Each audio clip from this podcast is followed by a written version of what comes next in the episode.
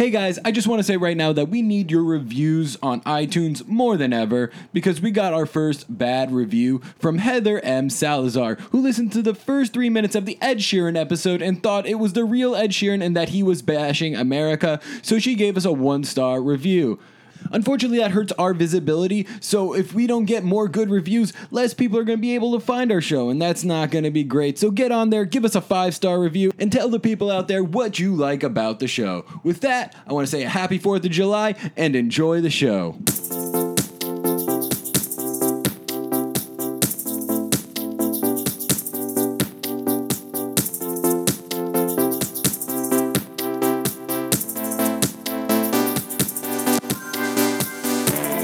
And welcome again to the Yes and I Am podcast, the podcast where we learn about people. I'm Aaron Max, and today's guest is. I, I can't even describe how excited I am. This guy is a legend in the world of film and comedy. Uh, I'd be shocked if you guys didn't know who he is because he is just so. I'm just gonna introduce him. Bill Murray is here with us today. How's it going, Bill? Good. It's going good. What what brings you to New York? Well, you know, I didn't really have anything else to do. So if there's nothing to do, just go where things are happening. Where things are happening? Yeah. Uh, what, what do you mean by that? I don't know, you look around, people are walking, people are talking, people are having a good time and they're not as amazed when I walk by them. Do they not recognize you? No, they do. But like it's just like any other day for them. You all right there? Yes. Yes. Thinking about something? Just thinking. Okay. Um. Well. Uh. So you're just here in New York doing nothing in particular. Well, I'm living a life. A life where I've accomplished so much. A life which there's so little to do, and I just want to have fun. So I'm having fun with the common folk. All right. Well, I guess I'll start interviewing you then, uh, asking you some questions. Uh, so you've done so many great movies. I started listing them off here, and I have to say, like, there wasn't a year where you weren't putting out just something amazing. What was your greatest accomplishment as an actor? I would say the easy answer would be Groundhog Day. The correct answer would be taking a vacation. Taking a vacation? Yeah. I, I'm unfamiliar with the film. No, that's something I did. Oh, oh, oh, oh okay. Um, it's easy to get swept up in the energy and the lights and dazzle of Hollywood and forget that you're a real person. You forget that you're a real person? It's easy to, but it's why I take little trips like this to do absolutely nothing. So, where do you stay when you're doing nothing in the city? I mean, there's so much to do that it seems almost counterproductive to do nothing in the city where you can do anything. Would you like an address, a room number?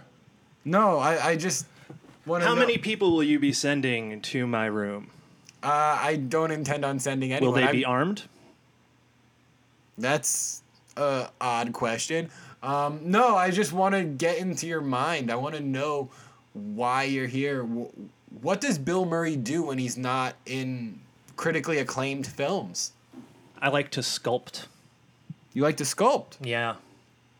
What, what do you like to sculpt? Do, do you like make people? Do you make Mostly pottery? dolphins. dolphins. Yeah. Well, you, any particular reason why dolphins? They're very smart and they swim well. That is true. Um, do you, And they make fun noises like hee hee hee. Not quite like that, but So you're a fan of dolphins? Have you ever actually seen one in person or like touched one? I know there's like places you can go where you can like swim with them. I've been saving that Saving it for when? for when I'm worthy. You you don't consider yourself worthy to swim with the dolphins? Do you? I mean, I I know my mother and my brother have both swam with dolphins and they seem to have had a good time, and they don't seem anything like too crazy or great or I I I want. What do you mean worthy? Well, you have to understand that when your uh, when your name means something to so many people, the normal standards no longer apply, and it can warp your perspective. So, realistically, I could go out and swim with any dolphin that I want. I could find the most famous, accomplished dolphin out there, an award-winning dolphin, and I can I can swim right on it and get it just like that. But do they ever have? Do they ever ask the dolphin what the dolphin wants? I guess they don't. I mean, I know. What if the dolphin never saw Ghostbusters? What if it never saw Groundhog Day? What if I'm just some guy named Bill Murray? I doubt that the Dolphins have seen Groundhog Day. Uh, Some of them definitely have. Do Dolphins have TVs? I mean, they're next to TVs sometimes. that movie's on a lot. Would they like show it at like SeaWorld? I mean, how do you feel about a place like SeaWorld? It exists. It's not my cup of tea. I'd rather, if I were to swim with a dolphin, I'd rather be in the proper ocean. But of course, I'm a man who can afford such a thing. So you don't like you're not opposed to them being like in captivity though? I can't say I'm too well read on it, but uh, captivity's usually very bad. Not a big fan of captivity. Yeah, have you uh, ever experienced uh, being held captive yourself? Just on film sets. Uh, any particular film set where you felt like you were held captive? Garfield. Which one? They all blur together like one long nightmare. That's five, six, probably even longer years of my life I'll never get back. But Garfield was just in in a sound studio, so you didn't actually have to like be on set. I I, I assumed that Garfield didn't take that long to record. Aaron, what is a sound studio if not a prison sans bars? Did you feel like you had to get the mentality of Garfield to play the role? Well, that was the easy part. I find myself in the mentality of Garfield all the time. See, I, I hate Mondays. I love lasagna. Uh, the color orange used to resonate with me uh, more before 2016. But becoming Garfield was easy. Fulfilling the responsibilities of Garfield, that was difficult. Now, the Garfield movies were incredibly popular. They they um, made a lot of money.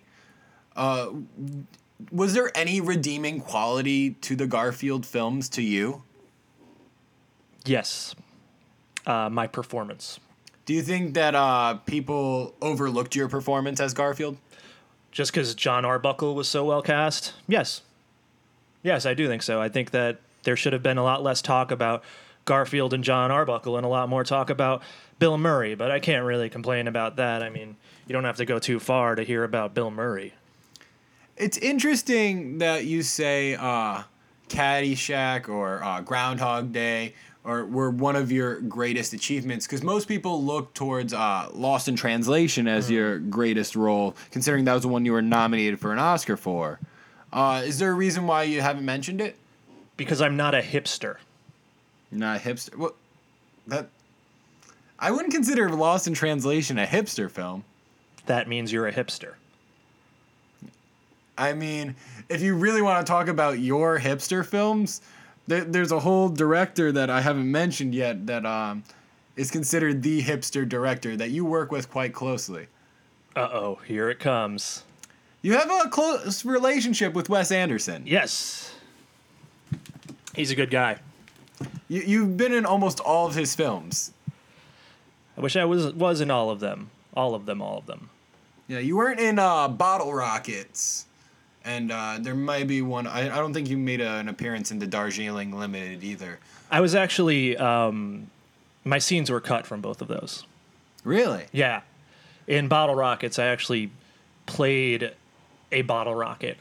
Uh, the suit was very expensive to construct, but it was very convincing. It almost just looked like a, a, a bottle with my face on it that you would shoot rockets out of. But when they were finishing up the film, they found that despite the title, it didn't really fit into the plot anymore, so they left it out.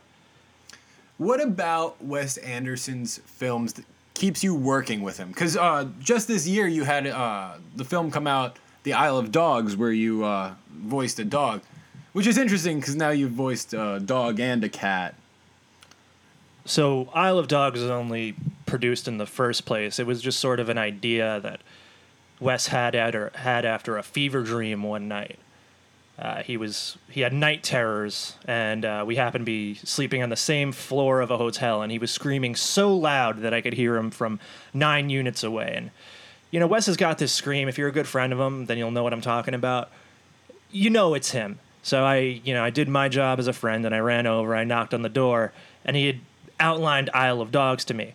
Then when the next morning when we were back to normal and I recanted the description he gave me, he said that's the dumbest thing he's ever heard of and he can't believe it came out of his brain. But I just kept putting the pressure on him and it was probably about seven or eight years uh, of pressure to put that movie at the top and get it produced and then he finally listened. And the reason why I did it was, well, I just had to get Garfield out of my system. So you made the Isle of Dogs so you wouldn't be seen as Garfield anymore? Well, the world will always see me as they see me, but for far too long I just looked in the mirror and I saw that orange fat cat staring back at me. So he haunts you. Not anymore, not after Isle of Dogs. But for years, it was my burden to bear. I, I do have to ask about Isle of Dogs because they kind of demonize cats in that movie. Um, and cat lovers, I know there's a lot of hipster cat lovers, were a little upset about it. Um, is that you projecting your hatred of Garfield? Well, let's just say if they're unhappy with it, they can go back and watch Lost in Translation again. The hipsters?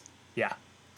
I, yet again, I don't think Lost in Translation is a hipster film. Well, you're a young guy, Aaron. Very, very good looking. I'm sure you're very popular. Uh, if you were this age at the time it were released, then perhaps you'd see things slightly differently. I mean, fair enough. Uh, you started off pretty like big.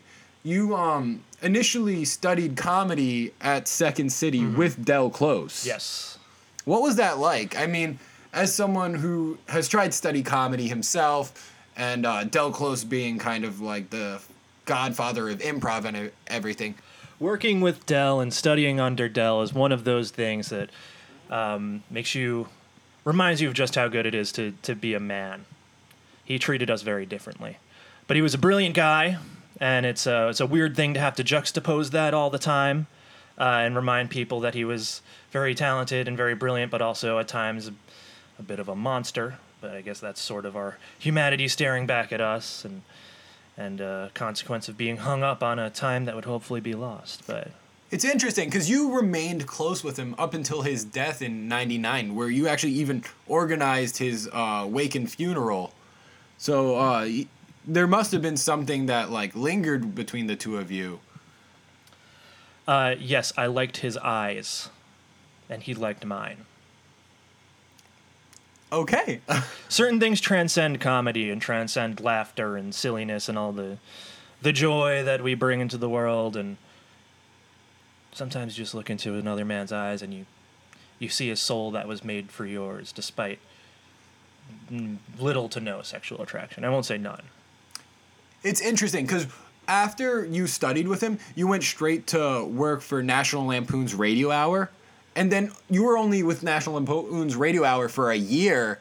Then you were just on SNL for their first season. Yes. Uh, what was that like? I mean, you you were there for uh, almost five years as a cast member.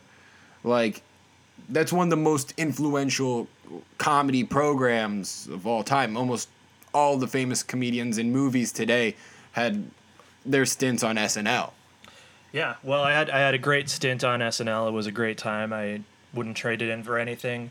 Uh, the question that I've been asked that I, I always go back to in my mind. I was once asked to get on SNL so so quickly and efficiently. Was it a matter of talent or was it a matter of luck?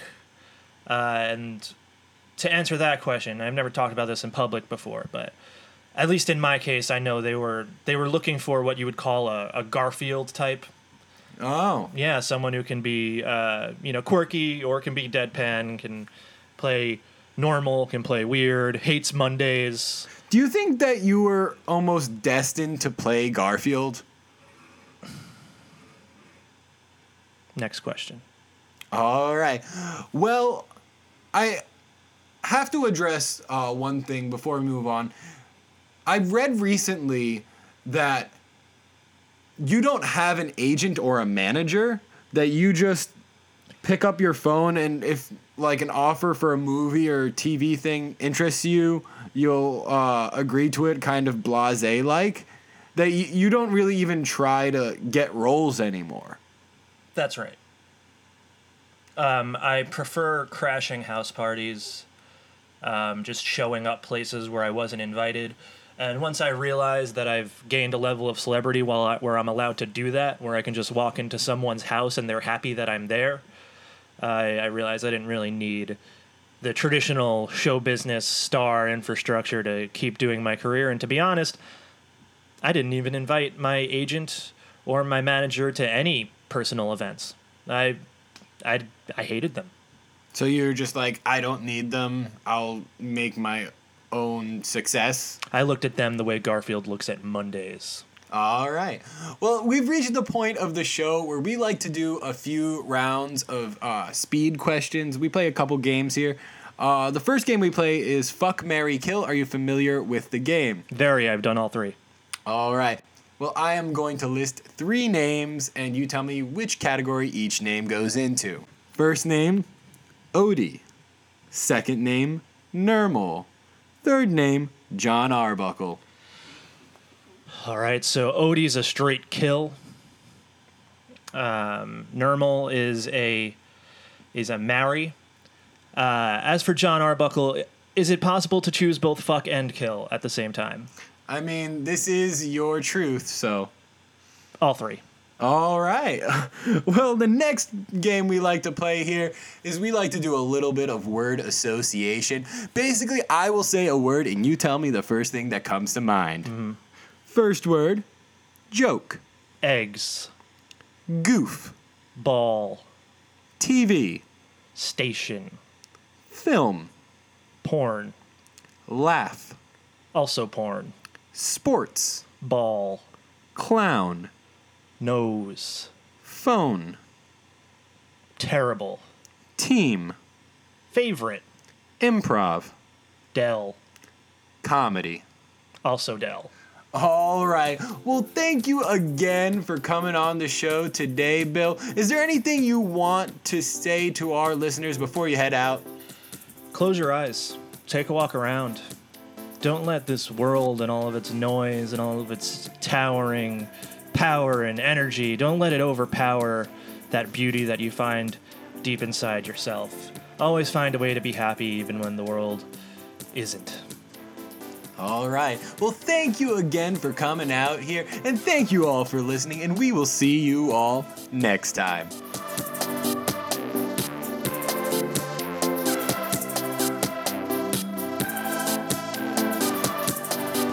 Thank you again for listening to the Yes and I Am podcast. This podcast has been completely improvised. So instead of having the actual Bill Murray with us here today, it has been my friend John Vogel. How's it going, man? It's going. Uh, so, Bill Murray. Yeah, I took a lot of liberties of that one. Um, I don't know. I, I felt like at times it felt really uh, true to what he'd say. Yeah, well, I like my view on Bill Murray is I, I've for one reason or another I've I've never been swept up by the mania around him the way a lot of my friends and peers have, but I've always appreciated the sort of oddball weirdo like doesn't know what to do with how famous he is side of Bill Murray. Apparently, he's incredibly hard to work with. Yeah. Like, um, Dan Aykroyd gave him the nickname Murricane because you never knew, like, when he was just gonna, like, flip out at someone. yeah, that would have been a fun thing to do. to the point where, like, during the filming of Groundhog Day, him and Harold Ramis were, like, at each other's throats. And they didn't, like, reconcile until, like, right before Harold Ramis died.